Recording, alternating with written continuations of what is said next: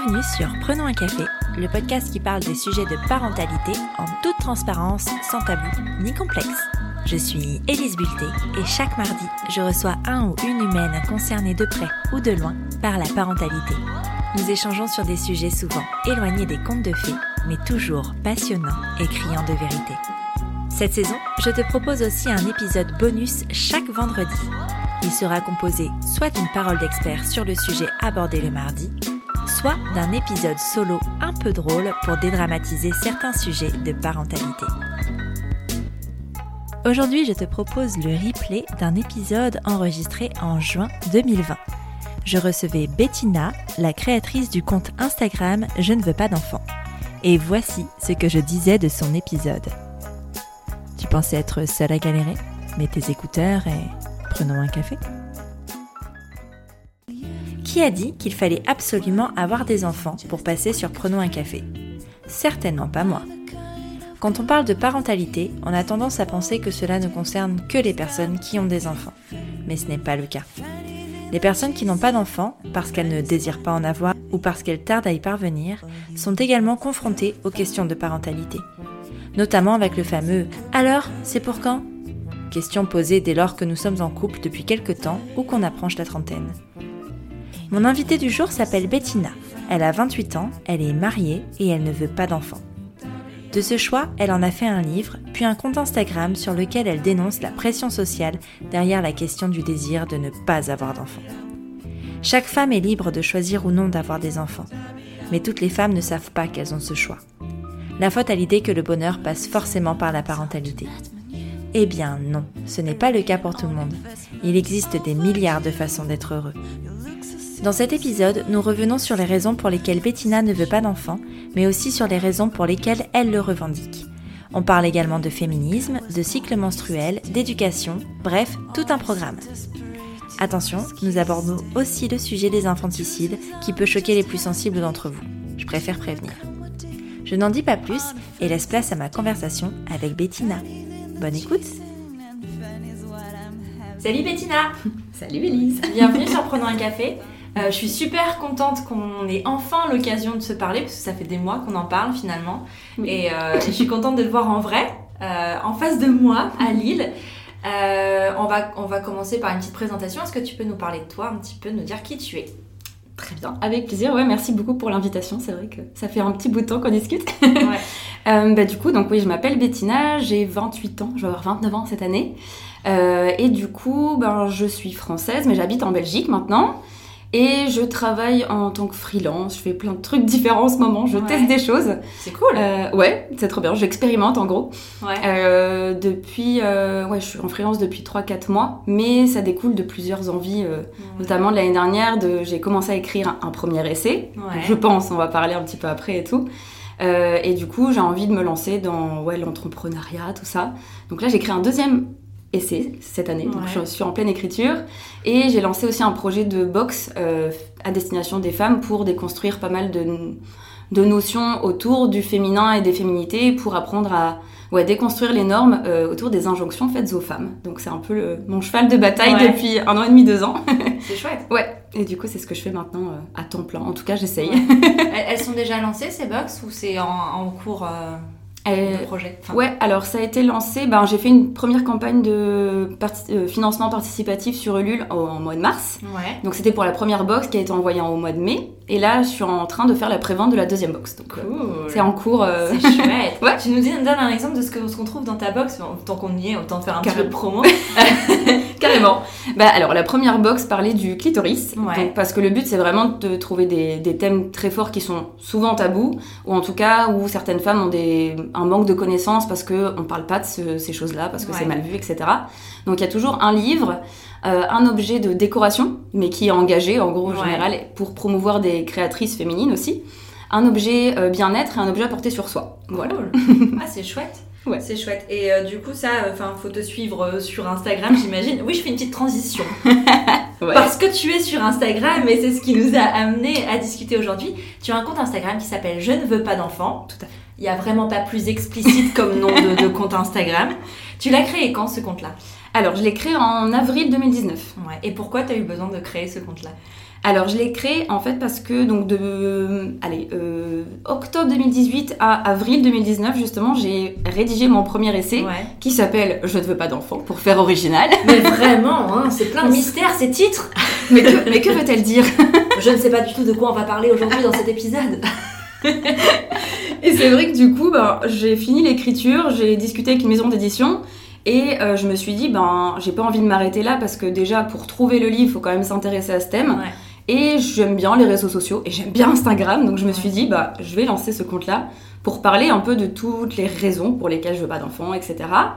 Et de fil en aiguille, il y a eu plein de témoignages, tout ça. Donc maintenant, j'alimente le compte euh, tous les jours, je crois. Ouais.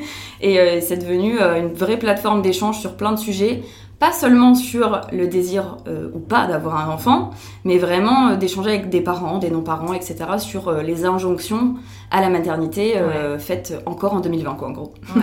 c'est un peu Parce ça. que là, t'as as quand même pas mal d'abonnés finalement. Ben ouais, c'est cool, ouais. Bah, au début, c'était très niche, on va dire, parce Mm. que c'était que des gens qui recherchaient des choses sur le non-désir d'enfant, on va dire, mais je reviendrai peut-être sur la formulation non-désir d'enfant, parce que je suis plus trop d'accord avec ça, lorsque c'est ce que je revendiquais l'année dernière. D'accord. Euh, mais maintenant, il y a plein de parents aussi, et c'est vraiment cool parce que déjà, c'est bienveillant, il y a pas trop, j'ai pas trop de, de trolls, je ne sais Ouais. quoi, donc T'en as eu quand même. un petit peu, ouais, ouais, normal, normal. Non, franchement, c'est hyper bienveillant, il y a beaucoup d'échanges et, euh, et comme je partage des témoignages aussi, ça crée une communauté de gens qui se disent, bah, en fait, je suis pas tout seul, je suis pas toute seule. Euh, j'ai plein de situations euh, qui peuvent, bah, qui peuvent faire écho à d'autres situations, etc. Enfin, c'est très très riche et Ouais. du coup, c'est très diversifié sur les thèmes que je traite. Du coup, c'est bien. Ouais, et puis en fait, il n'y a pas de, enfin, il y a pas de sexe. Enfin, je veux dire, c'est pas euh, d'un côté les, les gens qui veulent des enfants et d'un côté les gens qui n'en veulent pas. Enfin, ça reste l'humanité et des gens Ouais. qui, euh, qui peuvent aussi comprendre euh, les choix des uns et les choix des autres. Et c'est vachement cool de les mettre en avant. Ouais. Euh, une petite question, tu, tu es en couple Oui, avec un homme? tout à fait. Comment ça se passe? Ça se passe bien. Pas dans votre couple, mais je veux dire euh, dans l'injonction. Ça fait longtemps que vous êtes ensemble? Alors, ça fait un peu plus de trois ans maintenant. Ouais. Et on s'est rencontrés quand. euh, Alors, déjà, pour la petite histoire, parce que c'est intéressant, c'est important quand même. On s'est rencontrés sur Tinder. Je n'ai pas honte de le dire. Tu sais, moi, j'ai rencontré mon mec sur Adopt un mec. C'est vrai? Ouais. Bah. Parce qu'il y a plein de gens qui disent Ouais, mais tu peux jamais rencontrer des gens sérieux. Mais si, Mais si, mais bien sûr que bien si. sûr que si, il suffit de bien chercher. Voilà Et du coup, on s'est rencontrés il y a trois ans et demi en Thaïlande. Parce qu'on habitait tous les deux là-bas. Et, euh, et on s'est mariés il y a un an. Un peu plus d'un an maintenant, Ouais. le 14 février, c'est Oh, original. c'est trop mignon, c'est si romantique. Ah oui, c'est beau. Et en fait, c'est vrai que ben, la question de, du non-désir d'enfant, du coup, enfin en tout cas de pas vouloir d'enfant, c'était, euh, ça a été un sujet, je crois, dès la troisième semaine. Ah on ouais était en couple. Ouais, ouais. Et en fait, ça s'est fait très vite parce que moi, je ne prenais aucune contraception D'accord. et lui non plus, a priori. Oui. Et du coup, euh, ben, c'est venu sur le tapis forcément un moment. Et il m'a dit, bah écoute, en fait, j'ai toujours eu plus ou moins envie de faire une vasectomie. Est-ce que, euh, qu'est-ce que t'en penses en fait? Il m'a dit, qu'est-ce que t'en penses? J'ai dit, ben moi, je veux pas d'enfant, donc euh, voilà. C'est là que tu lui as dit épouse-moi. voilà, clairement. J'ai dit, bon mon dieu. non, mais c'est vrai que ça s'est fait hyper naturellement et on a de la chance de s'être trouvé parce que je pense que c'est pas évident. euh, Vu que c'est quand même un choix qui est pas forcément le plus euh, Ouais. le plus étendu.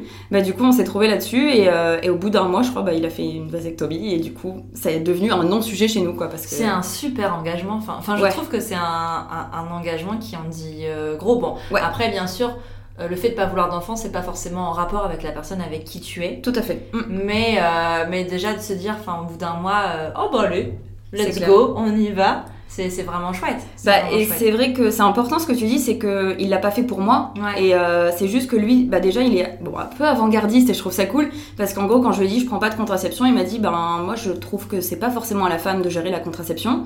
Et je lui ai expliqué tout mon parcours avec euh, la pilule, les stérilés, Ouais. les implants, j'ai tout testé et il y a rien qui marchait vraiment. euh, euh, sur le long terme qui me convenait, donc euh, il m'a dit bah, j'ai envie de prendre cette part de responsabilité. Et effectivement, c'est pas lié qu'à moi, c'est-à-dire Mm. que de base, il voulait le faire, il a jamais eu envie Ouais. d'avoir des enfants et, et moi non plus, mais moi j'avais jamais pensé à me faire stériliser par exemple Ouais. parce que c'était pas très connu et parce que je sais pas parce, que- parce qu'on n'est pas que j'ai informé. l'impression aussi que, je pense que, bah, on, on, on va pas dire qu'on en reparlera, on va en parler maintenant. Mhm. Je pense que, euh, que c'est plus facile pour un homme de faire une vasectomie que pour une femme de, Ouais. de faire, euh, c'est la ligature des Mhm. trompes.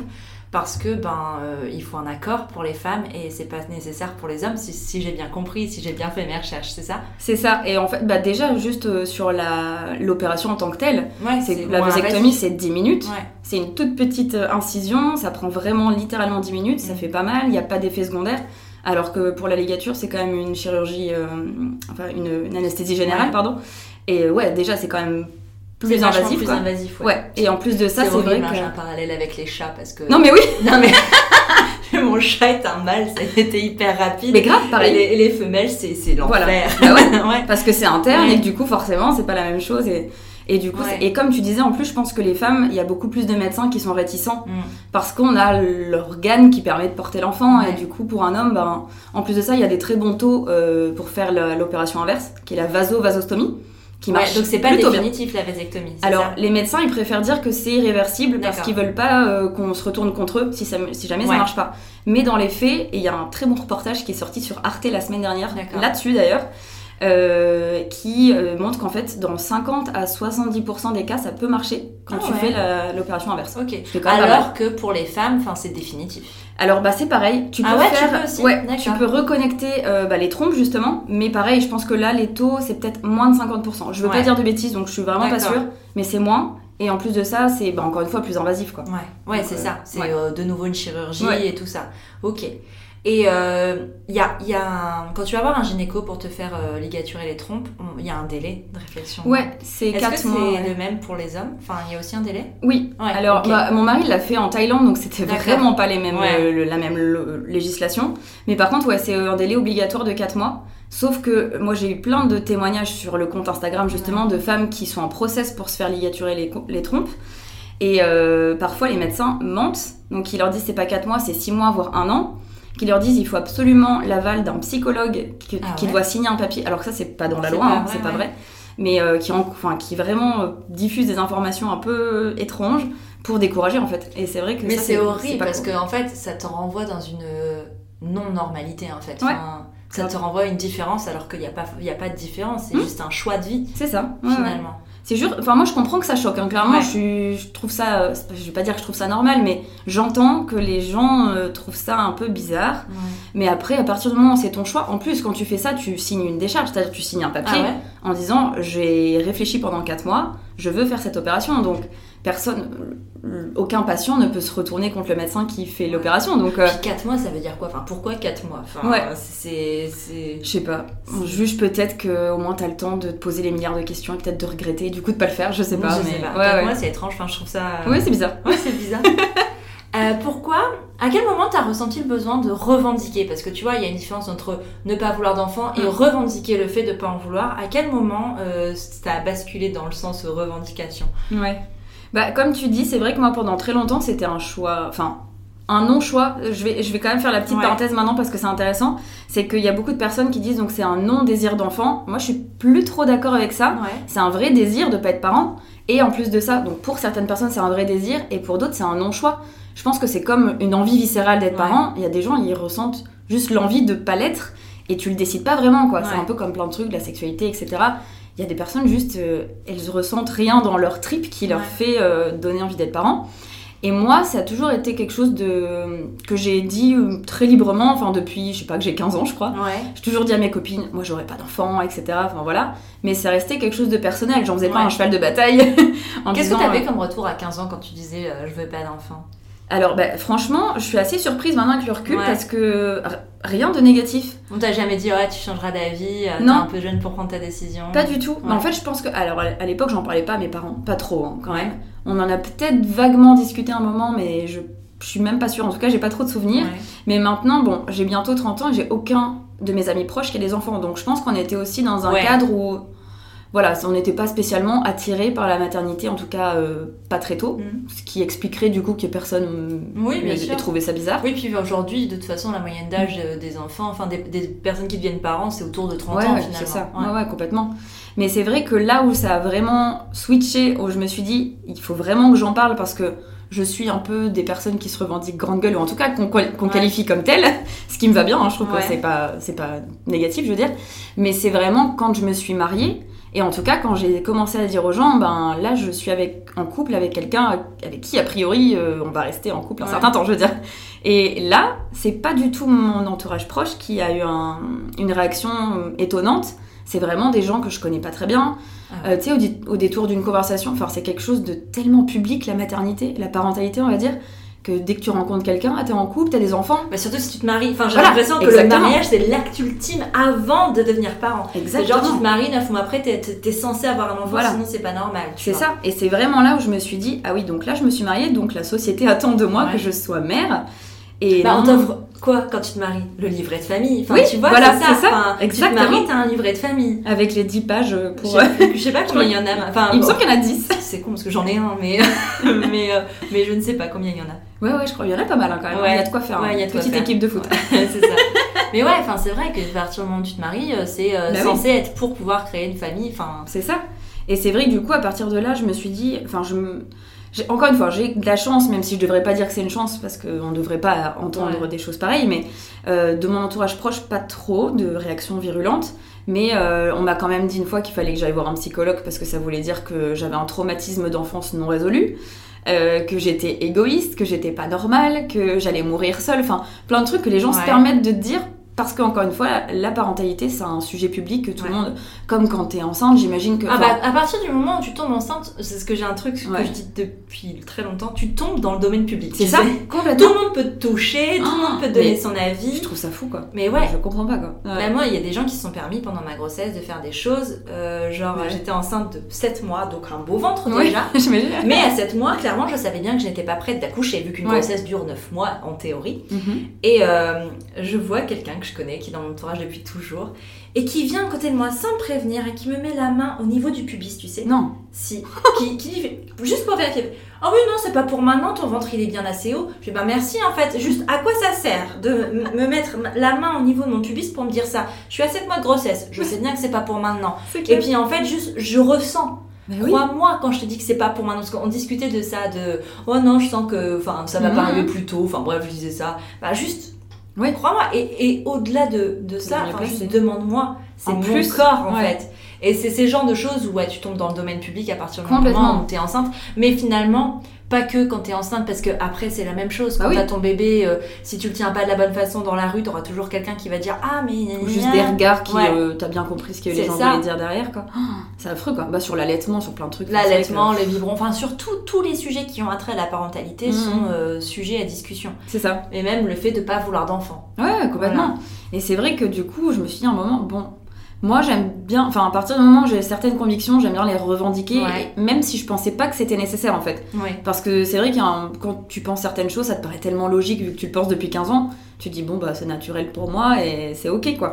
Et là je me suis dit bon on va essayer tu vois. Et en fait de fil en aiguille j'ai mis en, en, forme toutes les phrases déjà que j'avais entendues sur, euh, ben, sur le fait que je voulais pas d'enfant.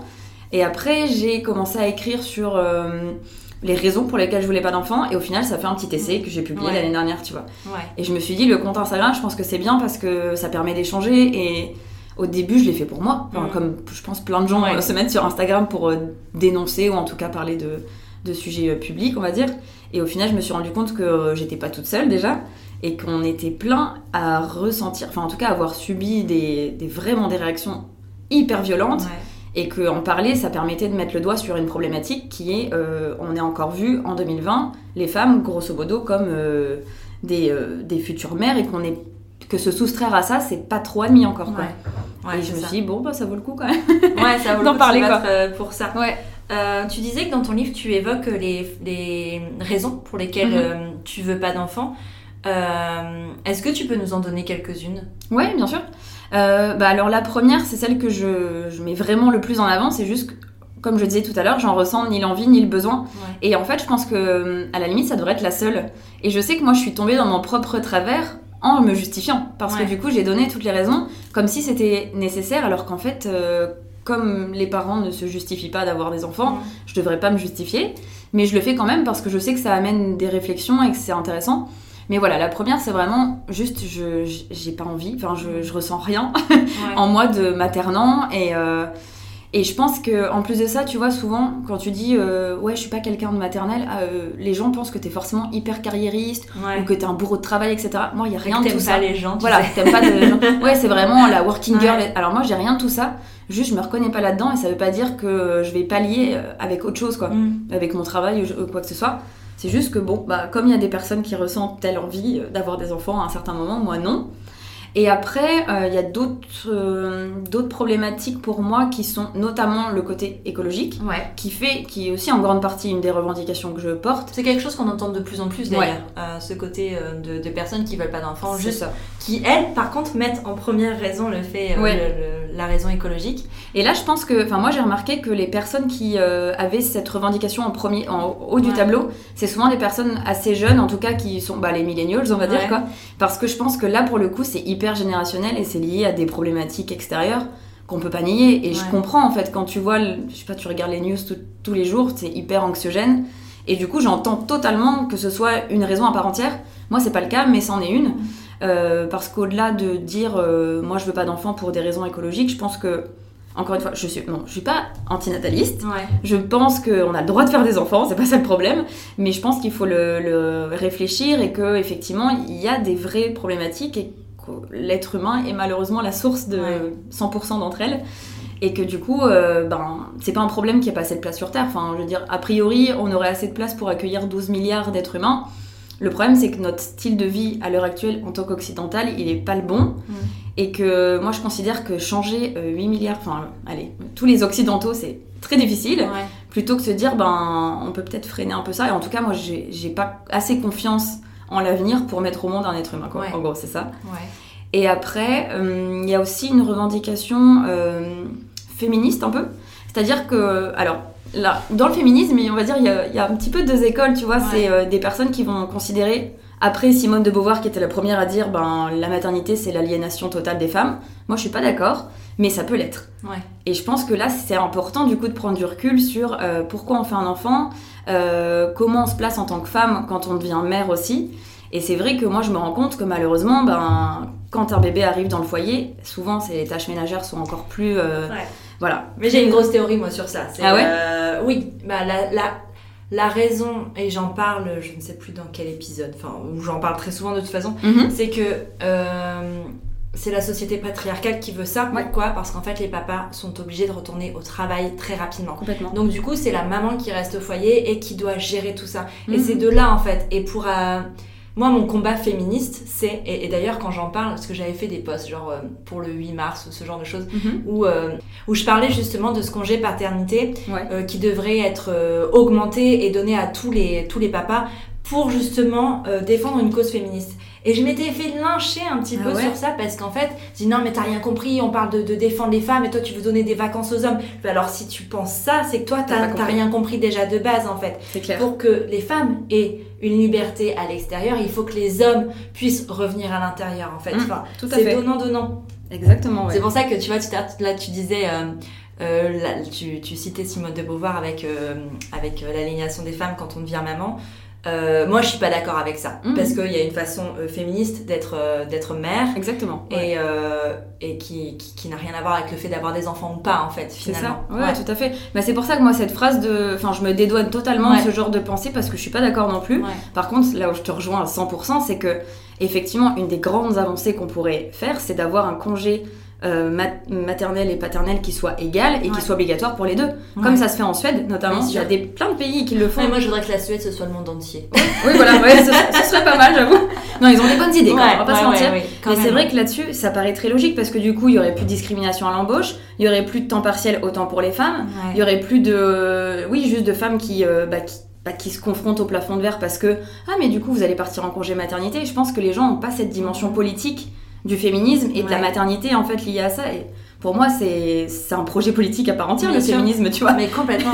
Mais je suis d'accord. Ouais. Et, euh, et c'est vrai que ça peut faire peur parfois aux gens quand Mhm. tu parles de féminisme parce que quand tu évoques le mot féministe euh, ou féminisme, euh, dans la tête de certaines personnes, ils voient le côté euh, les femmes prennent le pouvoir, Ouais. elles veulent dominer le monde, alors qu'en fait c'est tellement pas ça.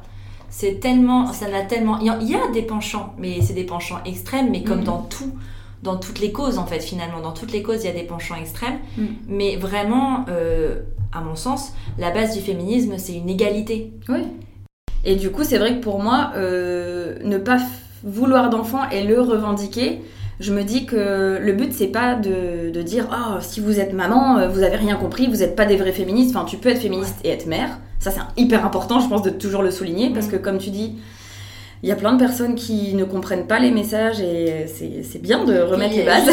Il y a, y, a, y a 50% à peu près d'hommes et 50% de femmes. Mhm. Euh, les mères euh, élèvent 50% des hommes, des futurs hommes. Donc oui, c'est important d'être féministe Exactement. en étant mère. Enfin, juste Tout à fait, exactement.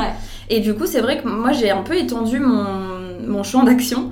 Parce que comme au début, quand j'ai lancé le compte Instagram, bah, effectivement, j'avais beaucoup de ressentiment parce que moi, c'était un peu nouveau ce les réactions virulentes qu'on avait à mon encontre et je, je m'y attendais tellement pas que j'avais besoin d'être un peu violente. Mais je pense que c'est comme dans chaque combat, quand tu découvres quelque chose, ça te paraît tellement fou que tu as envie de le crier sur tous les toits et d'être vachement vénère alors que tu te rends compte que c'est pas forcément le bon message. Tu vois pas forcément les nuances, tout voilà. Ça, Maintenant, je les vois beaucoup plus et je suis contente d'avoir fait ce travail euh, moi-même, d'être plus bienveillante, plus ouverte et tout.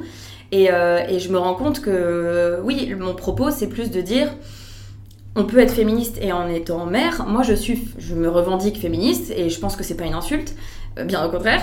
mais euh, même si c'est, ça peut être vu comme tel. Et je ne suis pas mère parce que je veux ouvrir les yeux à des personnes qui ne sont pas au courant sur en fait tous les mécanismes de celle la société patriarcale, comme tu disais tout à l'heure, qui font que si tu fais pas attention, eh ben tu peux euh, plonger là-dedans et devenir plus aliéné qu'une femme qui n'a pas d'enfant parce que ben t'es pas au courant en fait de tout de comment ça fonctionne quoi et le congé paternité, c'est un, un bah, gros sujet, clairement. Enfin, mais j'ai l'impression qu'en fait, enfin, à force d'y réfléchir, mais je vois pas Enfin, je vois pas d'autre façon. Non, clairement. De donner l'égalité en fait. Bah Il ouais, a que ça. J'ai l'impression que ça va passer que par ça en mhm. fait. Et en tout cas, ce serait un bon début, je pense, pour après découler sur d'autres problématiques. Mais ça, c'est du tangible en plus. Enfin, mhm. C'est vrai qu'il euh, il y a beaucoup de personnes qui disent oui, mais euh, on parle des mots, euh, ah, les child free, blablabla, tout ça. Qui est le terme en gros anglophone pour dire je ne veux pas d'enfant, qu'on ne veut pas d'enfants. Il n'y a pas d'équivalent français. Mais c'est ça peut être des, euh, des, conversations un peu bourgeoises, tu vois, de oh j'ai que ça à faire, de réfléchir à ma condition de femme et euh, pourquoi je veux pas d'enfant. Mais je pense qu'il faut aussi des trucs concrets. Mm. Et clairement, moi je suis pour le congé paternité, même si en soi ça me regarde pas. Enfin, il y a des gens qui peuvent dire ça te regarde pas, mais si, ça me regarde. Bien sûr que si, ça te regarde parce qu'en fait, toi aussi, si demain tu n'es plus freelance et que tu mm. postules, en fait, il y a un moment où. Euh, parce qu'on ne demande pas aux femmes si elles veulent des enfants et si elles n'en veulent pas parce que c'est quelque ah, chose qui ne se demande pas. Mm, et, mais par contre, la plupart des recruteurs, la plupart des gens pensent que la femme qui, qui, le reçoive aura des enfants. Et donc, tu es concerné aussi par ça, même si tu n'en veux pas en fait. parce que demain, peut-être que entre toi et un homme, bah, c'est l'homme qu'on choisira pour ces raisons-là. compétences égales. Voilà. Mmh. Alors que voilà. C'est pour ça que ça me. il y a il y a pas mal de gens, quand tu dis que t'es féministe, qui disent Mais je comprends pas contre quoi vous vous battez parce que l'égalité entre les sexes, elle est admise. Alors, moi, je trouve que en théorie, oui. Parce qu'on, clairement, maintenant, on peut tous ouvrir un compte en banque, avoir un travail, on peut tous voter. Enfin, oui, c'est con, mais quand même, enfin, ça paraissait tellement. ça paraît des combats euh, qui sont plus trop légitimes parce qu'on a tout ce qu'on a revendiqué, enfin, pas moi, mais que nos grands-mères, arrière-grand-mères ont revendiqué. Euh, mais non, pour moi, maintenant, c'est beaucoup plus sournois. C'est-à-dire qu'il faut s'attaquer à déjouer des petits mécanismes qui sont tellement ancrés qu'on les voit même plus. Et pour moi, c'est ça la société patriarcale. Et je me dis, ouais, je pense que ça fait du sens en tant que non-maman de me joindre aussi à ça et du coup d'englober des problématiques. Euh, qui sont liées à la maternité sur mon compte Instagram parce que j'ai pas envie qu'il y ait un, une espèce de truc sectaire qui se mette en place ou de communautarisme en disant il y a les child free d'un côté et les parents de l'autre. Non, c'est pas ça, tu vois. C'est un combat qu'on doit mener ensemble juste pour euh, bah, démanteler tout ça dans nos esprits et pour après agir en conséquence. carrément. Je pense. Carrément. Tout à l'heure, tu parlais de tes parents. Comment eux, ils ont réagi? Parce que je sais que parfois la pression, enfin la famille peut être pression sur ça. Comment ils ont réagi quand tu leur as dit que tu voulais pas d'enfant? Alors, bah, plutôt bien. Euh, ils m'ont dit que c'était mon choix, qu'ils n'avaient pas interféré dessus. Je pense qu'il hum, y a quand même un moment, ils ont un peu dû avaler la pilule, tu vois, se dire, bon, bah, on sera pas grands-parents.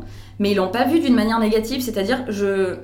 J'imagine que comme à peu près tout le monde, ils se sont imaginés un jour qu'ils seraient grands-parents. Parce que comme tu disais tout à l'heure, c'est tellement un non-sujet, tout le monde Enfin, tout le monde admet et tout le monde est persuadé que toutes les femmes veulent des enfants, que je pense qu'ils y avaient jamais pensé.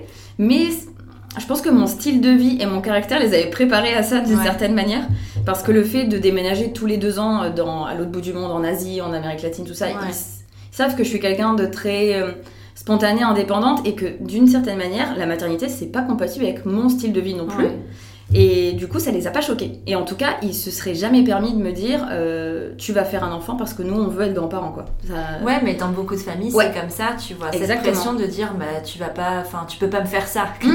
mais c'est horrible parce que, enfin, tu fais pas des enfants pour faire plaisir à qui que ce soit. Complètement, ouais. C'est comme quand tu as un enfant et que on te dit euh, et que tu veux pas de deuxième enfant Ouais. et qu'on dit mais euh, tu vas priver ton premier, enfin ton enfant d'un frère ou d'une sœur, tu peux pas lui faire ça. Mais enfin, tu fais pas des enfants pour faire des cadeaux. Enfin, Bah c'est pas des objets. Ouais, ouais, c'est ça. Et surtout, ouais, c'est pas des objets et c'est pas ta propriété. Non. Donc, euh, enfin, moi, quand il y a des personnes qui envoient des témoignages et qui disent, bah, mes parents euh, veulent plus me parler ou m'ont dit, tu me déçois ou ce genre de truc, enfin, c'est hyper violent de dire, tu me déçois parce que tu, juste, tu revendiques un choix. Enfin, ça me paraît tellement fou que j'arrive pas encore à très bien le concevoir. Mais je pense que c'est aussi un autre truc que je revendique, c'est qu'il faut être conscient quand t'es parent que ton enfant n'est pas ta propriété, que le but c'est de l'épanouir au maximum, lui transmettre des valeurs, lui transmettre évidemment les choses en lesquelles tu crois, ça Ouais. bien sûr, mais pas de vouloir contrôler sa vie Ouais, ou alors d'être, euh, on va dire, la suite de ce que t'as pas pu accomplir, ce genre de choses, ce qui est le cas de plein de parents. Oui, et c'est ça le truc, c'est que. Tu projettes beaucoup, euh, Ouais. Ce que tu aurais aimé avoir d'ailleurs. Il y a beaucoup de parents qui disent bah je vais lui offrir tout ce que j'ai pas eu en Ouais, fait. ouais, et ouais. ça c'est c'est dangereux. C'est clair. C'est vraiment dangereux parce que tu mets une pression, parfois, Bah même la plupart du temps inconsciente. hein. Je pense, ouais. C'est, c'est, bah, de toute façon, tu veux jamais faire de mal à tes enfants, c'est pas ça. Mhm. C'est pas, c'est jamais conscient. N'empêche que ça arrive. Et c'est Bah oui. intéressant ce que tu dis parce que ça me fait penser à un livre que j'ai acheté pour ma fille. Ouais. C'est un livre jeunesse qui s'appelle Mon amour. Euh, je sais plus le nom de l'autrice. Enfin, il y a une autrice et une, une illustratrice. C'est chez Flammarion. Ouais. Euh, ça s'appelle Mon amour et en fait c'est euh, la façon positive de, de, de penser l'amour euh, filial. Mhm. Et en fait il y a une phrase dedans euh, qui dit, la maman dit à son fils, euh, je t'aime, je t'aime parce que tu es mon enfant mais que tu ne seras jamais à moi. Ah, tu vois, ça veut chouette. vraiment dire, dire ce que tu dis en fait. Ouais, c'est ça. C'est ça en fait. C'est tu es à moi dans le sens t'es sorti de moi Bien et on sûr. dit que tu es mon enfant parce que c'est comme ça qu'on utilise avec un Mhm. pronom possessif, mais tu ne m'appartiens pas en fait. Complètement. Ouais, je pense que c'est hyper important de- de- d'avoir cette notion-là parce que, enfin, encore une fois, je, re- je repars sur tous les témoignages que j'ai reçus, mais il y a des personnes qui m'ont dit, bah du coup, j'ai cédé Ouais. pour faire plaisir soit à mon conjoint, soit à ma famille parce que j'ai pas la force en fait de me battre contre eux toute ma vie. Mais je pense que c'est la pire chose qui puisse arriver à quelqu'un, à une À femme. deux quelqu'un même. Ouais, À une femme deux comme à. Exactement. C'est complètement. Ouais. C'est vraiment la pire chose qui puisse arriver à une femme, c'est de faire un enfant parce que, alors qu'elle l'a pas voulu et que du coup ça va gâcher sa vie. Enfin, je veux dire, c'est un mot qui est fort et il y a beaucoup de personnes qui l'entendent pas, mais un enfant, si tu le veux pas, il gâche ta vie. Enfin, faut quand même le, le- Et tu gâches la sienne. Et tu gâches la sienne parce que du coup, tu vas mettre tous re- tes ressentiments envers lui. Un enfant, je pense que c'est une éponge. Enfin, Ouais. il doit comprendre tous les sentiments, même si Mm. c'est pas mettre des mots dessus, mais euh, il entend les choses et je pense que faut vraiment faire attention à, à ce genre de discours parce que ça peut amener effectivement à des problématiques. Et, et c'est vrai que moi, parfois, je prends l'exemple, tu vois, des, des infanticides, Ouais. euh, des abandons d'enfants, ce genre de choses. Euh, je pense que, genre, genre, honnêtement, j'en sais rien. Je, Peut-être que j'affabule totalement, mais je me dis, c'est un- c'est peut-être probable que ce sont des personnes qui, au fond d'elles, ne voulaient pas d'enfants, Ouais. mais qui l'ont fait par pression sociale et qui se rendent compte que c'est pas pour elles et elles sont dans un espèce de, de dans un coin, elles se disent je ne sais plus quoi faire, je peux pas m'échapper de cette situation parce que c'est une responsabilité à vie d'être parent. Toute Il y a ta vie, tu vas t'inquiéter pour tes enfants, tu vois. Enfin, Sur les infanticides et, euh, et les abandons, enfin genre accouchement sous X, tout ça, il y a Ouais. plusieurs euh, choses. Enfin, il y a, y a ce que tu dis et il y a aussi tout ce qui est déni de grossesse. Ouais. Tu sais, euh, quand tu Mm. apprends euh, ta grossesse euh, euh, à une date où tu ne peux plus avorter. bien sûr, ouais. Parce Mhm. que ça, c'est aussi, euh, c'est aussi arrive. important. Enfin, je, enfin, oui, ça arrive, ça arrive à Mm. plein de gens. Enfin, je veux dire, euh, et une fois que bah, tu peux plus avorter, tu peux plus avorter. Mm. Enfin, euh, c'est comme ça. ça. Et, euh, et ouais, non, mais je suis d'accord avec toi sur le fait de. Fin, si tout le monde pouvait être parent, si tout le monde euh, était capable d'être parent, il n'y aurait pas tout ça voilà, en fait. ouais, c'est là où je vois tout Ouais. à fait. Tu résumes très bien. Moi, je dis des trucs et toi, tu dis les, les bonnes, les bons résumés. C'est parfait. Symbiose, symbiose, je te dis, c'est beau.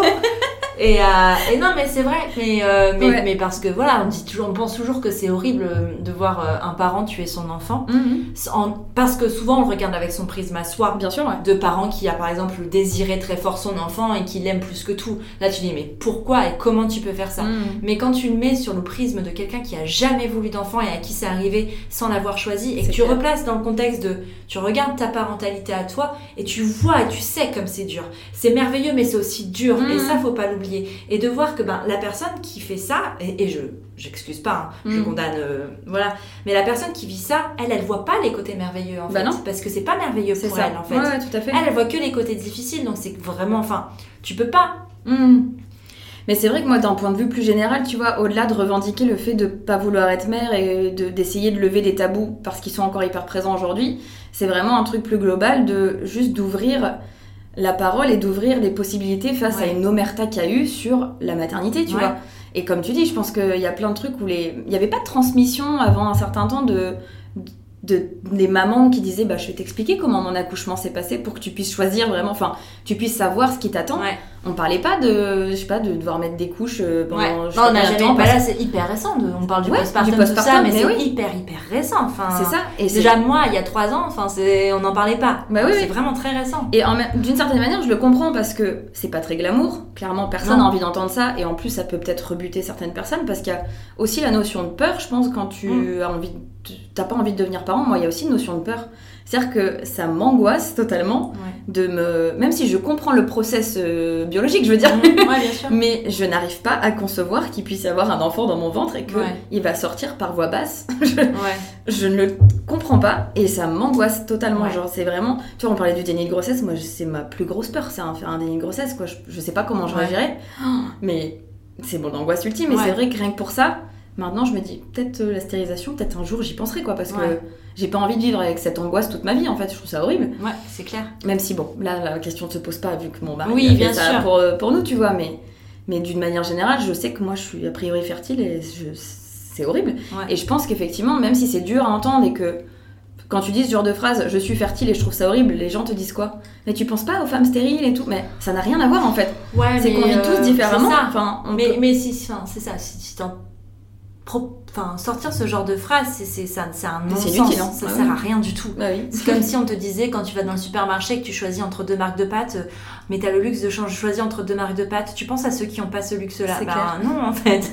Non mais c'est ça. Mais dans mon livre je crois que j'ai écrit une phrase comme ça c'est euh, par exemple moi si je mange de la pâte à tartiner alors que quelqu'un est allergique aux noisettes euh, tu crois que enfin c'est mm. pas on s'en fout enfin je veux dire chacun sa vie quoi. C'est complètement Enfin, pour le coup, ça n'a aucun fondement. Et comme tu dis, c'est basé sur. Euh, je pense que c'est des personnes qui ont jamais eu l'occasion de se confronter à un autre avis sur la maternité.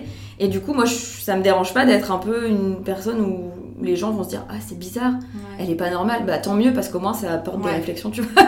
ouais, et tant mieux. Pour revenir sur cette phrase, enfin, je veux dire. Euh, si tu enfin avoir un enfant ça changerait pas la vie des personnes infertiles en fait. Bah non c'est pas parce que toi tu aurais un enfant que d'un coup euh, ils vont devenir fertiles. Enfin je veux dire et pour euh, le coup c'est double peine parce que la personne stérile elle le sera toujours et moi qui suis fertile j'aurai un enfant que j'ai pas voulu. Mm. enfin c'est horrible en fait. Ça ne règle aucun problème comme tu dis. Non ça crée des problèmes à tout le monde en oui, voilà. Donc juste si on pouvait vivre notre vie c'est ça. c'est aussi le truc de se dire on peut pas gérer son corps en tant que femme? Enfin mm ça revient, ça rejoint un peu ce qu'on disait au début sur le côté public de la chose, mais c'est horrible de te dire, t'as un organe qui fait que tu peux donner la vie, ok, mais on a encore le droit de faire ce qu'on veut, quoi, tu vois. Enfin, et c'est tellement pas admis. Enfin, je, moi, j'ai envie de le crier au monde entier. Juste, on n'est pas obligé de. Enfin, c'est pas parce qu'on peut faire les choses qu'on est obligé de le faire, quoi. C'est pas parce qu'on est bon en maths qu'on doit devenir euh, ingénieur. Euh, ouais, ouais. Enfin, on s'en fout, quoi. Tu vois, c'est, c'est tellement Enfin, en fait, ce qui me, je trouve bizarre, c'est que tu vois, les êtres humains, on est tous différents, on est bientôt 8 milliards, on va, il n'y en a pas un qui se ressemble. Comment tu veux créer des normes pour qu'on se fonde tous dans un même moule et dans un même style de vie? Alors que ça peut très bien ne pas convenir à la plupart des gens, tu vois. Complètement. Et on le fait quand même parce que, ben, convention sociale, parce qu'on a peur du regard des autres, parce qu'on vit dans une société où, en gros, il faut être bien sous tout rapport, enfin et que quand t'es marginal, t'es mal vu. Enfin, c'est horrible, quoi. Ouais, complètement. Tu parlais justement de ton mari mhm. et du corps des femmes. Euh, est-ce que ton mari communique sur le fait qu'il a eu une vasectomie? Euh, Pas du tout. Pas du tout. Et, enfin, je veux dire, est-ce qu'il a des réactions si, quand il en parle de ça? Parce que tu parlais du corps des femmes et de l'injonction et de, mm. enfin, on est dans le domaine public. Mais alors du côté des hommes, Est-ce que c'est la même chose? Est-ce qu'il a des commentaires genre Ah, mais euh, tu es une horrible personne d'avoir fait ça euh, Tu penses à ta femme Enfin, ce genre de choses Alors, ça, non. Bizarrement, c'est vrai qu'il ne reçoit pas trop de ce genre de, messages. Alors que si on compare nos deux euh, cheminements de vie, moi, je revendique juste le fait de ne pas vouloir d'enfant. Et lui, il a fait quelque chose, donc, comme vous disait tout à l'heure, de pas définitif, mais considéré comme tel. Et pour le coup, si on est à deux et qu'on est dans une, ce genre de conversation, c'est vers moi qu'on va se tourner. Parce que c'est moi la femme, tu vois. Et lui, les seules choses, euh, les seuls questionnements qu'il a eu, c'est par, par, rapport à ses amis, des amis masculins avec qui il a discuté. C'est plus, euh, c'est clairement une question de entre mecs, tu vois. Alors. Et euh, du coup, tu peux encore border, tu peux encore ah éjaculer. Enfin, des des choses qui montrent que là encore il y a beaucoup de désinformation et de manque d'information à ce sujet, c'est que les gens comprennent pas ce que c'est la vasectomie. Hein. C'est pas euh, c'est pas une émasculation. Hein. ça va bien. C'est juste couper deux canaux et ça c'est tout. Et ça ne change rien à une quelconque vie sexuelle ou à un quelconque fonctionnement biologique de l'appareil génital humain, tu vois, masculin. Et euh, du coup, c'est vraiment lié que à ça, quoi. La plupart des réactions qu'il a eues, c'est ça. C'est que ça. Ah oui. D'accord. Du coup, ça fait quoi et tout Et t'as eu mal, hein Et là, non, bah non, ça fait pas mal en fait. Ouais, c'est le côté vraiment émasculation plus que. Ouais, côté virilité un peu quoi. Parce que ça touche un peu à sa virilité et c'est un peu ça euh, que les hommes euh, en retirent. Et je pense qu'il a pas eu. Enfin, il a eu des réactions de femmes. Mais là aussi, c'était une question, hein, c'était des questions assez euh, terre à terre, tu vois, comment ça s'est passé, tout ça. Mais jamais de se dire, bon, il y a peut-être quelqu'un qui lui a dit une fois, mais tu sais que c'est définitif, ben, oui. Et, et c'est vrai qu'à l'inverse, quand on te dit, parce que moi, on m'a toujours dit ça, enfin, euh, imagine si tu te fais stériliser, c'est définitif. Bah, et donc un enfant, ça ne l'est pas. Enfin, je veux dire. non, mais complètement. c'est quoi, c'est quoi ça Du coup, l'enfant, si j'en veux plus, je le jette ou Enfin, non, bah non, on le, on le, garde en fait. C'est enfin, C'est la même chose, quoi. C'est aussi définitif que de faire un enfant. Et encore plus parce que. Enfin, et, et j'ai envie de dire moins parce que c'est. Il y a moins de bouleversements dans nos vies. Enfin, je veux dire. Euh, certes, on va peut-être plus regretter un jour, peut-être que lui le regrettera, bah tant pis, je veux dire, il aura assumé à cet instant T, mais tu vas pas vivre dans euh, le questionnement, te dire peut-être qu'à 50, 60 ans, je vais le regretter. Enfin, c'est horrible. Faudrait qu'on vive jusque-là. Ouais. c'est qui plombe l'ambiance. Non, mais déjà, il faudrait vivre jusque-là. Hein. voilà, voilà. non, mais c'est vrai qu'à l'inverse, on dit jamais ça à des parents parce que ça, paraîtrait trop violent. Mais moi, il y a plein de fois, je rêve de dire ça à des parents. Mais toi, c'est définitif aussi. Tu te rends compte, t'en as pour toute ta vie. Jusqu'à ton dernier souffle, tu vas te préoccuper pour tes enfants. C'est normal. Ouais. Mais ouais, non, mais c'est ça. et puis il y a tellement de facteurs. Bon, après, c'est des choses que tu te demandes pas hein, quand tu veux des enfants parce que, mm. parce que clairement, tu es sur un souffle de vie et t'as pas envie de te poser ça. Mais en fait, tu peux avoir envie d'un enfant à un moment, mais tu mm. sais pas de quoi demain sera fait en fait. Tu sais pas. Euh, et, c'est peut-être, attention, euh, âme sensible, euh, attention, mais peut-être que dans deux ans tu vas tomber malade, ou peut-être que enfin tu vas avoir un accident, et enfin tu vois, il peut se passer plein de choses en fait, et tu seras peut-être pas là pour ton enfant en fait, t'en sais rien. Ouais, ouais, c'est sûr. T'en sais rien. Et c'est, ouais, t'as raison sur le côté définitif, enfin c'est quand même une telle responsabilité, et en même temps c'est définitif, mais si toi tu le regrettes dans 30 ans, ça touche que toi. Ouais. Alors que si toi tu le regrettes à la seconde où ton enfant est sorti de ton utérus, bah, ça touche pas que toi. Ouais, ouais, et ça va conditionner certainement sa manière de grandir. Comme on disait tout à l'heure, les sentiments, même si tu les refoules et que tu essayes de pas montrer à ton enfant que tu le regrettes, je pense qu'à un moment, ça peut peut-être transparaître. Et, euh, et, en même temps, c'est. Ah, je, vais peser mes mots pas. Je vais dire en même temps, c'est pas grave. Parce que je pense que c'est bien qu'il y ait des personnes. Ça se fait un peu maintenant. Je sais pas si tu as entendu parler du livre Le regret d'être mère. Non. Passionnant, trop bien. Euh, donc ça vient un petit peu plus justement de parler de cette notion de regret. C'est pas pour autant que tu vas mal t'occuper de ton enfant, mais au moins ça permet de lever un peu, encore une fois, ce gros tabou de on peut pas regretter un enfant, on peut pas ne, ne pas vouloir d'enfant parce que ben on veut tous des enfants. Et ce livre, il est vrai, enfin même si, si, tu veux des enfants ou pas, je trouve que c'est une super lecture à avoir parce que ça ça ouvre un horizon euh, et ça ouvre des champs de réflexion qui sont encore vachement inconnus. Et donc en fait, c'est une Israélienne qui a hum, interviewé une 35, entre 35 et 40 femmes euh, en Israël qui disent. Ah, mais si j'en ai entendu parler, pas sur ton compte, je crois. Peut-être, oui, j'en ai parlé un petit peu, ouais, ouais. Et qui, euh, qui disent ben, moi j'ai des enfants, parfois leurs enfants ils ont un an, parfois ils en ont 30, mm. ils en ont 40, parfois ils sont grand-mères, et elles disent ben, je regrette si j'avais pu euh, ne pas le faire, ben je l'aurais pas fait. Et il y en a deux trois qui disent, ben en fait à l'époque je savais pas que j'avais le choix. Et ça, ça m'a tellement marqué. Et je sais que c'est aussi pour ça que je continue à en parler et que j'ai envie d'étendre aussi ça, c'est que il faut expliquer qu'on a le choix et que si tu ne le, sens pas et que t'as pas cette fibre là ou t'as pas cette envie pour ta vie, tu as le droit de dire non, je veux pas d'enfant. ouais, complètement. Mm. Complètement. Mais je crois que c'est vraiment un sujet qui est encore euh, on parle pas beaucoup, et on en parle de plus en plus, euh, des femmes qui ne veulent pas d'enfants ou des hommes qui ne veulent pas d'enfants. Mais le regret, je pense que c'est vraiment difficile de l'aborder parce que ça implique un enfant. C'est ça. Et qu'il faut vraiment, et la nuance, enfin selon l'âge de l'enfant, elle est vraiment très fine entre le regret d'être mère et le mm. regret d'avoir cet enfant-là. Oui. Parce que tu sais, bien sûr. Il y a, euh, en tant qu'enfant, tu, tu, pourrais avoir ce, revers de dire ah ben en fait, elle voudrait que je sois mort, enfin tu vois. Alors qu'en fait, la plupart du temps, les, les, femmes qui regrettent d'être mères euh, regrettent d'avoir ce statut mais ne regrettent pas leur enfant. Mhm. Et c'est ça en fait qu'il faut réussir à différencier. Et c'est vraiment difficile de trouver le, le, mot parfait bah, pour l'expliquer en fait. Et c'est exactement ce que, ce que Orna Donat, donc, qui est mm. l'autrice, explique dans son livre. C'est ça, c'est que elle arrive à mettre le doigt là-dessus. Ouais. C'est pas que je déteste mes enfants. Enfin, toutes les femmes disent Je ne déteste pas mes enfants, je les adore et je ferai tout pour leur offrir la meilleure vie possible parce que c'est ma responsabilité. Ce que je regrette, c'est que je n'étais pas au courant que ça allait changer ma vie à ce point et que je ne suis pas faite pour être mère et que malheureusement, ça m'a donné ce statut de mère en m'enlevant mon statut de femme, ce qui est un risque aussi parce que ça peut arriver. encore une fois, c'est une question de féminisme et d'égalité entre les sexes qui est pas totalement admise. Et puis on n'est pas on n'est pas égalitaire aussi selon euh, selon les pays d'où on vient. En plus. Oui, tout à fait. Selon l'environnement social, enfin Exactement. oui, voilà. Même même au-delà du même pays. Au-delà du pays, bien sûr. C'est sûr. C'est qu'on vit pas dans le même environnement euh, et on n'a pas les mêmes informations. Enfin, on n'a pas on n'a pas le même accès, à la même aisance financière. enfin, bien sûr. il y a plein de choses. On peut, aucune personne ne peut vivre la maternité ou la non-maternité de la même manière. Non, c'est clair, complètement. C'est sûr. Je suis d'accord. Et il a l'air trop bien ce livre. Je vais, je vais lire. Par contre, j'avais lu un article euh, il y a, je sais pas, 2-3 ans sur. Euh, c'est pas Mademoiselle, c'est l'autre magazine qui était créé pour les aides sur Rocky. Ah oui. Euh, c'est un magazine féminin mhm. en ligne pour les adultes, donc enfin qui s'adresse à des personnes euh, plus âgées que mademoiselle. Et il y avait justement une, une femme qui, euh, qui témoignait sur ça, sur le fait qu'en fait elle avait eu un enfant, mais qu'elle qu'elle euh, qu'elle regrettait d'être mère. Et elle, elle mettait bien la nuance entre le, le, fait de regretter d'être mère et, et d'aimer son enfant, parce qu'en fait tu l'aimes ton oui, enfant. Ça. Enfin, la plupart des femmes aiment leurs enfants, mhm. euh, même si elles regrettent d'être mères. Bien sûr, c'est ça. Ouais, complètement. Et je pense que, comme tu dis, c'est important de faire cette nuance parce qu'il y a des gens qui vont dire Ah, mais elles sont inhumaines, comment tu peux dire ça? Mais tu peux dire ça parce que parce que c'est pas ancré, c'est pas fiché. Mais c'est souvent c'est le souvenir d'une vie avant d'être mhm. maman parce que. Euh, bah ouais, je vais me répéter, mais parce qu'encore une fois, c'est lié aux inégalités qui entre les mhm. sexes et que si on était sur une société qui n'est pas sexiste et qui n'est pas patriarcale, certainement qu'il y aurait peut-être moins de personnes qui, qui regrettent ça parce qu'elles le vivraient différemment. Mais, mais ouais, c'est très intéressant et je pense que c'est important d'avoir cette, euh, cette notion-là, de se dire en fait tout est possible. quoi. Il n'y a pas de. Il a pas d'injonction à fin.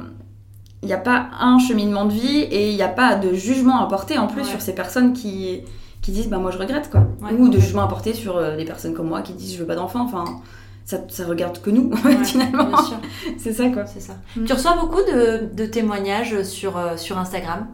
Ouais, pas mal. Hein. Je, par semaine, je dois en recevoir 5-6 euh, quand même. Ouais. Donc euh, je les poste pas forcément tous parce qu'il y, en a, il y en a beaucoup qui se ressemblent. Hein, parce ouais, que, bien sûr. mine de rien, il y a quand même un truc, je pense que quand tu es child free, du coup, euh, on reçoit tous les mêmes phrases et les mêmes insultes parfois. C'est vraiment les, le, le, le, top 5, c'est genre, donc, t'es vu comme égoïste, il faut aller voir un psy, tu vas vieillir seul, ça c'est ah, mais parce que bien sûr, quand on a des enfants, on ne peut pas, on, on vieillit pas seul. on avait cette discussion l'autre jour où tu me disais que les EHPAD sont pleins de gens qui ont des enfants et qui, qui, ne qui, qui, meurent seuls finalement. Bah oui, enfin, ça c'est encore une fois, c'est un argument que j'ai jamais compris parce que, ouais. moi souvent maintenant, j'ose carrément le répondre, bah, va dans un EHPAD d'une journée, tu vas voir que malheureusement, tu as des risques de vieillir seul et de mourir seul, même si tu as des enfants. ouais, complètement. C'est ça, quoi.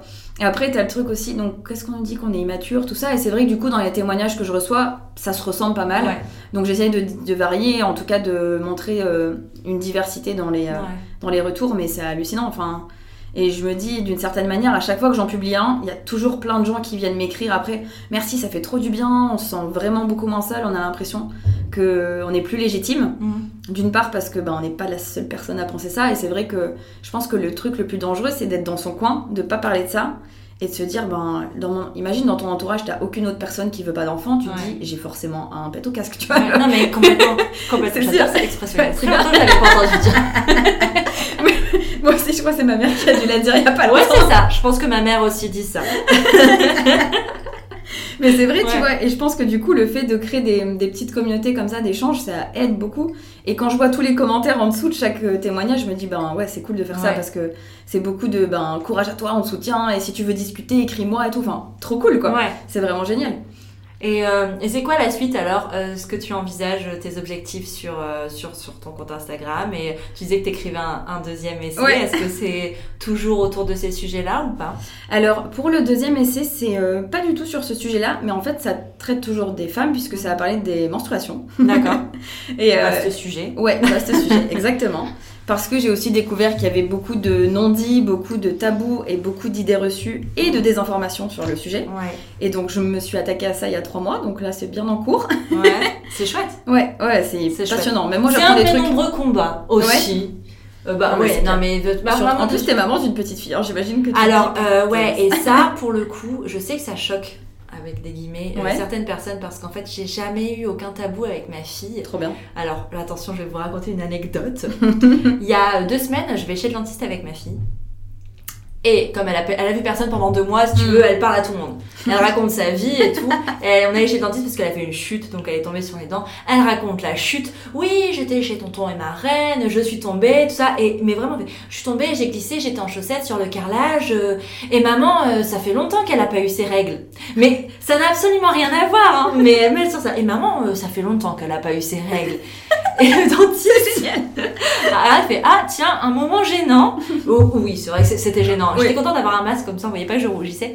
Mais en fait, je, je- pourquoi je raconte cette anecdote C'est parce qu'en fait, euh, à la maison, les règles, c'est quelque chose euh, de normal. Mhm, ok. C'est pas quelque chose qu'on cache.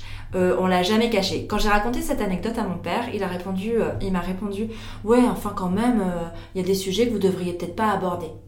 Alors moi, je ne suis pas d'accord avec ça parce Ah que ouais, ma fille est une comprends. future femme. Oui, a un moment elle va avoir ses règles. Et elle aura ses règles. Et je veux pas qu'elle panique en, en, voyant du sang dans sa culotte un matin quand elle se lèvera ou peu importe au, au moment où ça arrivera. Mhm. Je veux qu'elle sache que c'est normal, mais je veux aussi qu'elle sache que c'est pas anodin.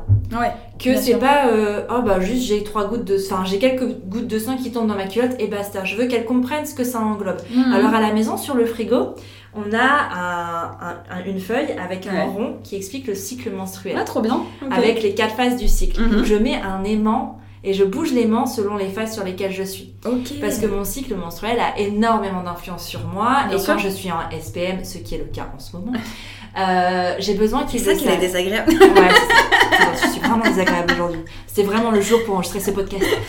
Ouais, non, c'est mais en que- fait, il y a tellement d'incidences et euh, Mmh, genre, c'est mon mec me dit tout le temps. Non, mais de toute façon, nous on a envie de se séparer une semaine par mois. Et c'est vrai. c'est ouais. C'est vrai, j'imagine une, une, une semaine par mois ma vie de mère célibataire, tu Mhm. vois. Mais alors que je l'aime très fort, mais c'est comme ça, j'y peux Bah rien. ouais, c'est comme c'est comme ça. Et euh, ma fille le sait. Ok. Et c'est important. chouette, hein. Elle a 3 ans, mais c'est important. Et aussi pourquoi j'ai eu, je tiens à lui expliquer ça, c'est que ben, euh, comme tout enfant et comme tout parent qui écoutera euh, ce podcast, il- vous allez vous reconnaître, vous n'allez plus jamais aux toilettes seul quand vous avez un enfant. plus jamais. Et euh, je vais pas fermer à clé une semaine par mois. D'accord, bah oui. Donc elle entre dans les toilettes et elle voit du sang dans ma culotte. Et Mm. si je lui explique pas ce que c'est, elle va flipper. Bien sûr. Parce qu'en fait, ben, le sang, c'est quoi? C'est ah, c'est blessé, elle va mourir, ça va être horrible. Alors qu'en fait, non, c'est juste quelque chose de naturel. Donc pour moi, ça a toujours été euh, plein de sens de lui expliquer que, ben oui, les femmes ont leurs règles et qu'un jour, quand elle sera. Je vais pas dire adulte parce que c'est pas vrai, ce sera Mm. pas quand elle sera adulte, mais Mm. quand elle sera plus grande, ça lui arrivera aussi. Et que, enfin, elle peut toujours venir euh, m'en parler. Ouais, ouais. Et d'ailleurs, c'est drôle parce que souvent, elle vient me voir, fait. Ça sent les règles. Génial. L'odeur spécifique derrière. Eh oui, oui. Ouais. Elle a déjà, ça, elle, elle a déjà pisté quoi. Et quand elle me dit ça, généralement, je suis en SPM. Ouais. C'est fou quoi. C'est enfin mais, mais pourquoi? Mais c'est juste la communication qui Ouais. fait ça et euh, je Parce sais que qu'elle ça sait choque déjà, elle comprend déjà certains trucs. certaines personnes de ça, mais je vais pas lui cacher le fonctionnement de son corps humain. C'est Bien clair. sûr que cette partie-là est pas encore active chez elle. Mhm. Ça n'empêche Bien qu'elle a un utérus, Bah oui. qu'elle a un vagin Mhm. et qu'il y a un moment si moi je lui explique pas comment ça fonctionne, qui va le faire? faire? Ouais, bah c'est pas à l'école qu'on va t'expliquer ça, hein, parce que Non, voilà. les cours qu'on est censé avoir sur euh, justement le cycle menstruel, enfin je, je mets au défi certaines personnes de se rappeler vraiment euh, en détail ce qu'ils ont eu comme cours. Et à mon avis, c'était survolé. Enfin, moi j'ai un, vague souvenir du cycle, effectivement, mais c'est survolé. Je me souviens pas. Très honnêtement, je me souviens pas. C'est survolé. Et, en fait, tu vois, c'est con, mais j'ai dit ça n'a rien à voir, mais en fait, ça a aussi un rapport. Ah, bien sûr que ça Parce que finalement, ce que aussi, il y a un truc que je prône aussi, c'est que c'est la responsabilité des parents. Tu sais ce qu'on disait sur le fait de ton enfant c'est pas ta propriété, mais tu as aussi un devoir justement d'éducation qui alors là, on peut aller sur des théories euh, qui touchent la limite de l'éthique et je ne sais quoi, de la morale, ok, mais pour moi, tout le monde n'est pas fait pour être parent. Et il y a des gens, franchement, qui sont dans une irresponsabilité totale. Par exemple, sur ce genre de sujet, juste, il faut prendre ses responsabilités, surtout, en fait, juste de, de préparer tes enfants à la vraie vie. non, mais c'est ça. Et je, punaise, enfin, je trouve ça génial que tu fasses ça. Et, et je sais que justement, j'ai fait une, euh, j'ai donné une conférence, en fait, euh, il y a, pendant le confinement sur les règles avec une, une collègue qui est, enfin une, collègue, non, une amie qui est sexologue, pardon. Et, euh, et c'est vrai qu'à la fin, il y a une phase de questions-réponses. Et il y a une maman qui dit, bah moi j'ai un fils de 8 ans. Et en fait, euh, je me sens un peu mal à l'aise, tu vois, quand j'ai mes règles, j'ai pas trop envie de lui montrer, je sais pas comment faire. Mhm. Alors que j'aimerais qu'il sache parce que j'ai envie qu'il devienne un garçon responsable qui se sent concerné par les règles de sa copine s'il a une copine. Ouais. J'étais là, oh, mais, oh, mais j'aimerais tellement que tous les parents soient comme ça. Et on, du coup, on discutait, on disait comment tu peux amener ça, tout ça. Enfin, et c'est vrai que du coup, c'est une problématique qu'elle a. Elle se dit, j'ai envie que mon fils sache ce que c'est les règles, mm. sache ce que c'est un tampon, sache ce que c'est le syndrome prémenstruel, sache que, ce que c'est l'endométriose. si euh, il est hétéro et que sa copine, euh, ben, elle a de l'endométriose, qui est pas du coup improbable, vu qu'il y a plein de femmes qui l'ont. Enfin, c'est génial et j'ai trouvé ça tellement responsable. Enfin, tu vois, encore une fois, c'est ce que je disais tout à l'heure, je suis pas antinataliste, mais je suis pour une vraie parentalité qui englobe toutes ces responsabilités et après, voilà, tout le monde n'est pas en mesure de le faire parce que déjà, il y a plein de parents qui sont même pas eux-mêmes informés sur comment ça marche, tout ça. Mais euh, quand tu l'as, faut pas reproduire ces mêmes schémas de tabou et trucs comme ça parce que ça mène à des gros problèmes de désinformation. Mais complètement, mais en même temps, c'est hyper lié parce que ben euh, l'utérus, mine de rien, est l'appareil reproducteur. Et en mhm. fait, c'est ce qui explique. Enfin, si tu expliques euh, les règles, tu expliques le fonctionnement de ton utérus, de ton corps, et en fait, de, la fertilité, de l'infertilité, enfin, plein de choses comme ça. J'en suis pas encore là avec ma fille parce qu'elle a 3 ans, il y a un moment, il faut être réaliste. Hein. On n'en est pas là. C'est sûr. Hein. Laisse-lui un peu le euh, temps, elle aura largement. mais c'est ça. Mais ceci dit, le cycle menstruel est quelque chose qu'on vit en famille. Et que ce soit elle comme euh, mon mec en fait. Bien sûr. que c'est quelque chose qu'il a mm. intégré, qu'il sait mm. aussi très bien. Bon, par contre, il, angoisse déjà au fait qu'on puisse avoir deux SPM euh, à la maison un jour. non, mais comment je vais faire? Ça va être l'enfer. Je vais partir au campus pendant deux semaines, je vais me ressourcer. Parce que t'imagines si c'est même pas en même temps Comment je vais faire C'est l'enfer Donc voilà, mais en même temps, il en a conscience et c'est important parce que combien de femmes souffrent de ça en silence Ben oui. C'est fou parce que ben il euh, y a une différence. Il y a une différence entre les hommes et les femmes. On fonctionne pas de la même façon. On n'a pas la même productivité tout le temps. Les femmes sont ont une nature cyclique qui dure sur les quatre sur quatre temps, comme les quatre saisons, comme la lune. c'est tout ça. C'est des choses essentielles. Et euh, alors que généralement les règles dans une société patriarcale sont reléguées au tu sais, comme quand t'es un petit peu de mauvaise humeur, oh bah t'as tes règles, tu vois, comme quelque chose de très négatif. Alors qu'en fait, les règles, c'est pas quelque chose de négatif du tout. Mhm. Mais vraiment pas du tout. Enfin, moi, je le vois pas. Le SPM, je le vois comme quelque chose de négatif. C'est clair. Moi, les règles, c'est libérer, délivrer. Si tu veux, moi, j'attends ah que ça. C'est ah vrai bah, oui, bah oui, parce que moi, euh, le jour où j'ai mes règles, j'ai plus de SPM. D'accord. J'ai plus de, j'ai plus rien, j'ai trop de douleur, j'ai plus de. Ah, génial quoi. ouais, mais je sais que je suis chanceuse de fait de pas avoir de douleur sur mes règles. Ça, je sais bien, c'est une grande chance. Mais par contre, euh, avant, c'est l'enfer. D'accord. C'est l'enfer sur terre. Mais, ah, euh, mais ouais, mais chaque femme est différente. Et ça encore, ça, ça change au fil du temps. Mm. Parce que ce que je te dis là aujourd'hui, ça tombe dans 5 ans, ce sera plus vrai. Parce que ça, mm. c'est nou enfin, c'est nouveau, non, ça fait. Très honnêtement, je pense que c'est depuis que j'ai euh, eu ma fille, enfin, et que mon cycle a repris. D'accord. Euh, plus, le temps passe, plus le SPM va crescendo. Ok. Et après, j'ai appris ça, aussi, qu'effectivement, le cycle n'était pas du tout le même à 20 ans, à 30 ans, à 40 ans, ouais, c'est fou. Non. Non, tout change. Et j'ai discuté de ça ce week-end avec ma mère, justement, mhm. qui est ménopausée, et je lui posais la question, parce qu'elle me, m'avoue maintenant, alors qu'elle n'en a jamais parlé avant, hein, qu'elle, mhm. elle a eu, toujours eu un SPM hyper euh, prononcé, avec migraine, avec machin, et elle m'en a jamais parlé avant, c'est parce que moi j'ai commencé à lui en parler. C'est vrai euh... tu vois, on parle pas de ça. Bah non, alors c'est ma mère. Je pense qu'on l'a intégré nous-mêmes, que c'était sale, que c'était un peu tabou, c'est, enfin, c'est bizarre quoi. Et elle me disait que justement, la ménopause, ben, c'est encore une autre phase du cycle. Il faut aussi aller voir un gynéco euh, à la ménopause ou une sage-femme. Enfin, je, vous invite à écouter l'épisode 25 avec Charline. On parle de ça justement, qui est une sage-femme. Euh, et de, ouais, elle me disait que ben la ménopause c'est encore autre chose parce que ben elle a plus ces syndromes-là Mhm. prémenstruels parce qu'il y a plus de menstruation. Ouais. Mais euh, mais il y a parce que tu vois on te fait tout un foin sur la, la ménopause genre ça va être horrible, bouffée de chaleur machin. Mais en fait la vérité c'est que ben tout ça tu le vis aussi avant. Enfin oui, c'est ça, ouais. Et, et, et c'est pas vrai, c'est juste Et une autre phase femmes, en fait. hein. Voilà, c'est Enfin, ça. moi, ma mère, elle m'a dit, ma ménopause, c'est super bien passé. Ouais. Bah, ma mère aussi. Mais ouais, non, tout ça pour te dire que moi je pense que vraiment euh, tout ce qui a un trait avec aux, aux menstruations Mhm. euh, a un lien direct avec la parentalité. Mhm, C'est complètement. évident. Bah oui, c'est ça, ouais, c'est vrai. Et je pense que, ouais, d'une manière générale, il faut vraiment que les, que les parents, euh, englobent plus ces problématiques-là. Et c'est vrai que je pense que plus on en parle et plus ça va être naturel. Enfin, tu vois, je rebondis aussi, ça me fait penser à ça parce que j'en ai encore parlé dimanche dans un repas de famille. Ouais. Je sais pas si tu as sûrement vu la polémique qu'il y a eu sur la publicité Viva la vulva de Si, oui. Nana. Ouais, Enfin, bien sûr. où- C'est celle qui a été présentée aux Oscars, c'est ça? Ou pas aux Alors, Oscars, mais à... Peut-être. En fait, c'est euh, une pub qui a été présentée, euh, bon, pas pendant les Oscars, mais tu sais, à Mhm. la coupure pub. Je sais Ouais. pas si les Oscars ou une autre cérémonie américaine, et qui avait hyper fait polémique parce que c'était un truc dégueulasse. En fait, ça allait- je Ah. crois qu'elle est partie de là, la polémique. Ok, d'accord. Ouais. Oui, c'est possible.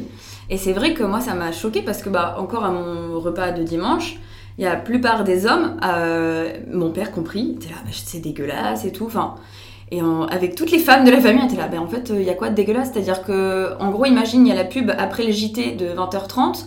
Et à 20h50, on va te passer 300 ou n'importe quel film d'horreur mais méga sanglant. Là, ça choque personne, tu vois. Ouais. Parce qu'il y a du sang partout et que c'est méga violent. Mais dès que ça sort de, hein, du vagin d'une Ouais. femme, attention, oulala. Ouais, carrément. T'es là, mais et je comprends pas les trucs qu'il y a eu. Et je pense que c'est vraiment une question d'éducation. C'est que c'est aussi de la faute peut-être de globale des, des femmes et des parents en général. C'est que on a oublié d'englober les hommes dans les menstruations. Ouais. Et c'est un gros, un gros chapitre du livre en fait justement, c'est Ouais. de parler de pourquoi il les hommes ont leur place dans la menstruation et c'est pas euh, c'est pas anti-féministe de dire ça. Ouais. C'est pas un sujet féminin. Il faut, enfin, c'est un sujet. euh, tout le monde doit être au courant. Tout le monde doit savoir comment ça, ça. marche et personne doit être dégoûté par ça quoi. Non.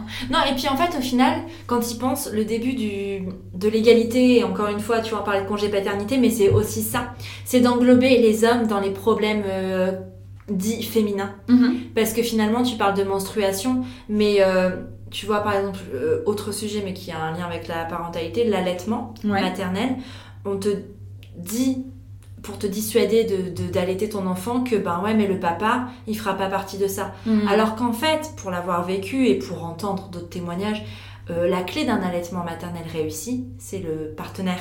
Ah ouais, d'accord. Ouais. Bah oui, parce qu'en fait, pendant que toi tu allaites, enfin pendant que la femme allaite, euh, ben tu, tu fais pas les autres choses. Ben, ça Bien te sûr. demande tellement d'énergie, tellement de, ouais. Enfin, j'imagine. de choses dans ton corps. Enfin, tu produis juste la nourriture de ton enfant. Enfin, il y a un moment où tu, tu dis ça, tu ah oui, donc c'est toi qui permets à ton enfant de survivre. Oui, c'est ça. C'est Donc clair, oui, ça demande de l'énergie mais sans troisième enfin sans, sans le troisième membre de la famille donc sans, sans le deuxième parent de qui est majoritairement les hommes même si c'est pas toujours le cas Ouais.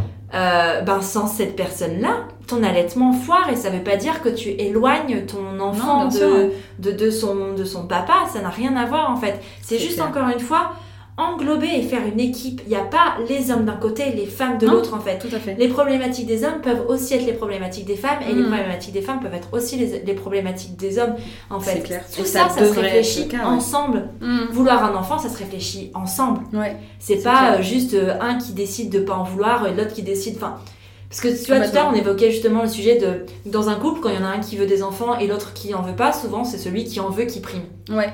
C'est vrai. C'est ça. Bah oui. C'est qu'il y en a un qui l'a vu comme plus ouais, normal. c'est ça. Mhm. Il y en a un qui fait plaisir à l'autre. Alors qu'en fait, non, ça marche pas comme ça. C'est clair. C'est quelque chose qu'on veut ensemble. Ouais. Parce que dans tous les cas, en même temps, souvent, si t'as un désir comme ça et que tu fais pour faire plaisir, il y a un moment où ça va péter. Enfin, C'est ça- clair. Ça peut pas marcher. Bah oui, ça peut pas marcher.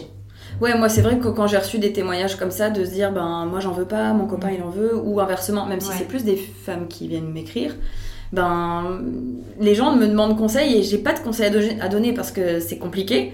Mais c'est vrai que moi de base j'ai envie de dire mais déjà t'as pas de forcer, t'as pas à changer d'avis pour quelqu'un d'autre, surtout sur un sujet aussi grave et aussi responsabilisant que ça. Euh, mais du coup, c'est vrai qu'a priori, ça, ça peut mettre une fin au couple, Ouais. tu vois. Enfin, ou alors, t'as d'autres manières de penser le couple aussi, pourquoi pas. Enfin, et là, on est, un- je pense que c'est un peu avant-gardiste, Ouais. tu vois, mais, mais pourquoi pas. Mais c'est vrai que, ouais, c'est pas, euh, Puis c'est surtout que la personne qui veut des enfants, on lui demande pas de changer d'avis en fait. bah non, Tu vois. c'est clair. Bah oui, parce que tu vas le priver de quelque chose, ben oui, et à l'inverse aussi. Et à l'inverse aussi, en fait. Et c'est ça Mhm. qu'il faut. Tu vas me priver de mon choix de vie et du coup de, compte. de ma la vie sans liberté. enfant. Ouais. Non, mais complètement. C'est ça. ouais. Complètement. Donc finalement, le résumé de tout ça, c'est que ben on a tous le choix Ouais. en fait. Et c'est aussi important, le choix d'avoir des enfants est aussi important que le choix de ne pas en avoir. Tout à fait. Ouais, c'est euh, c'est sur un même pied d'égalité et tout devrait s'entendre en fait. C'est ça. Et c'est vrai que du coup, c'est aussi ben, d'où le fait que de créer ce type de compte Instagram, etc., Ouais. pour montrer la diversité euh, des, chemins de vie, parce que je pense que c'est pas sain d'avoir une seule norme avec, euh, tu vois, les échelons de vie en mode tu dois faire des études, à 25 ans tu dois avoir un CDI, 30 ans tu dois... Ouais. Ce qui sont des choses... Quand je dis ça, je veux que les gens soient bien clairs, je, je ne dénigre pas du tout ça, hein. Enfin, c'est Ouais. très clair. hein. C'est pas du tout ça que je dénigre, je dénigre le fait que on a décidé que c'était la norme et que c'était la clé du bonheur pour tout le monde. Il faut juste tolérer que le bonheur, il est 10 milliards de facettes différentes et 10, moyens, 10 milliards de moyens différents de l'obtenir et d'y arriver. Et, euh, et de tolérer ça parce que le fait de pas vouloir d'enfant n'influe pas euh, ta vie. Par exemple, si moi je, je dis je veux pas d'enfant, ça change rien. Enfin, Ah non, si ça t'étais change pas rien à ma vie, voilà. d'accord Absolument pas. Même si t'étais pas d'accord, tu me dis ah je comprends pas. Enfin, Ouais, non, ça ouais, change rien à ma voilà. vie. Enfin, ça change rien. Et puis tu vois, ce que je suis en train de me dire, c'est que la conversation qu'on vient d'avoir, je l'aurais jamais eu avec quelqu'un qui a un enfant. Ouais. Parce que je lui aurais jamais demandé euh, Bah ouais. pourquoi tu veux un enfant et tes parents ils ont réagi comment quand tu leur as dit que tu ça. voulais un enfant? Enfin, j'aurais jamais dit ça. Et ton mec, comment il a réagi Grave. quand tu lui as dit que tu voulais un enfant? Tu vois, c'est Alors genre de que pour ouais. le coup, je pense que ça peut être simple de poser ce genre de questions. Bien sûr. Mais pas en étant euh, virulent ou en voulant essayer de titiller, de trouver la faille, tu vois. Pas ça, mais juste, et pourquoi tu veux un enfant, Ouais. tu vois, ça peut être aussi positif comme question. Ça peut être hyper intéressant d'ailleurs Bah si oui. vous écoutez ça et que vous avez envie de faire le même type d'interview que ce que je viens de faire avec Bettina, mais version euh, parents, version euh, j'ai un enfant et j'explique pourquoi je veux un enfant. Parce que c'est vrai qu'en fait personne n'explique jamais pourquoi il veut un enfant. Carrément. Bon après c'est difficile de l'expliquer, mais comme ça peut être aussi difficile d'expliquer que t'en veuilles pas, parce que tu Mhm. vois ton premier truc c'est de ça, ça me prend pas au trip et j'en ai pas envie. Ouais. Et ben moi la première raison pour laquelle je te dirais que j'ai voulu un enfant, c'est qu'en fait je peux pas te l'expliquer parce que ça m'a pris au Bah trip ouais. et que j'en ai eu envie. Voilà. En fait c'est juste ça. ça. Mhm. Et après, il y a d'autres raisons qui font que j'ai voulu un enfant, mais c'est ça la première raison, Ouais, c'est tu vois. Et c'est ok. Donc ouais, appel à témoins si vous voulez discuter, euh, à, à faire comme une interview croisée comme ça, de clair, ouais. poser les mêmes questions à une femme qui a qui a envie d'avoir des enfants et qui ou qui et qui en a. Euh, c'est ouais. un, un plaisir parce que c'est vrai que c'est des questions qu'on pose pas, c'est un sujet qu'on questionne pas assez. Bah oui, finalement. et je pense que si on le questionne plus, ça permettra justement de, de redescendre le côté marginal du Ouais. euh, désir de pas être parent et de le mettre sur un pied d'égalité, comme tu disais, euh, avec le désir d'être parent, quoi. Ouais, parce que ce serait juste deux choix de vie qui sont pas forcément, enfin, qui sont opposés certes, mais qui se valent et qui sont tous les deux légitimes, quoi. Ouais, complètement. Merci Bettina. Merci à toi. Si on veut te suivre, alors ça se passe du coup sur Instagram, Tout à fait. sur le compte. Je Je te ne veux pas d'enfant. Vous ne pouvez pas l'oublier, c'est très facile. Merci beaucoup et puis à très bientôt. Bah oui, merci. Si tu es arrivé jusqu'ici, c'est que cet épisode t'a plu et j'en suis très contente. Si c'est le cas, file vite sur Apple Podcast pour mettre 5 étoiles et dire pourquoi tu écoutes Prenons un café. C'est hyper simple. Tu ouvres ton appli Apple Podcast sur ton iPhone, tu vas sur Prenons un café et tu descends tout en bas. Là, tu mets le nombre d'étoiles que tu souhaites, tu vas en mettre 5 bien sûr, et tu écris ce que tu veux dans la section Avis. Par exemple, le 3 février 2022, Mademoiselle Laé écrivait Des épisodes toujours très agréables à écouter et plein d'infos et de good vibes. Merci Merci à toi, Mademoiselle Laé. Je suis vraiment hyper touchée par ton message. Bon, et puis si tu n'as pas Apple Podcast, tu peux parler de Prenons un café autour de toi. Ce sera génialissime aussi. Et je t'en serai éternellement reconnaissante. Je te rappelle que tu es sur Prenons un café, le podcast qui parle des sujets de parentalité en toute transparence, sans tabou ni complexe. Je te retrouve mardi prochain pour un nouvel épisode. Abonne-toi à Prenons un café sur ton appli de podcast préféré pour ne rien manquer. D'ici là, prends bien soin de toi. Autour d'un café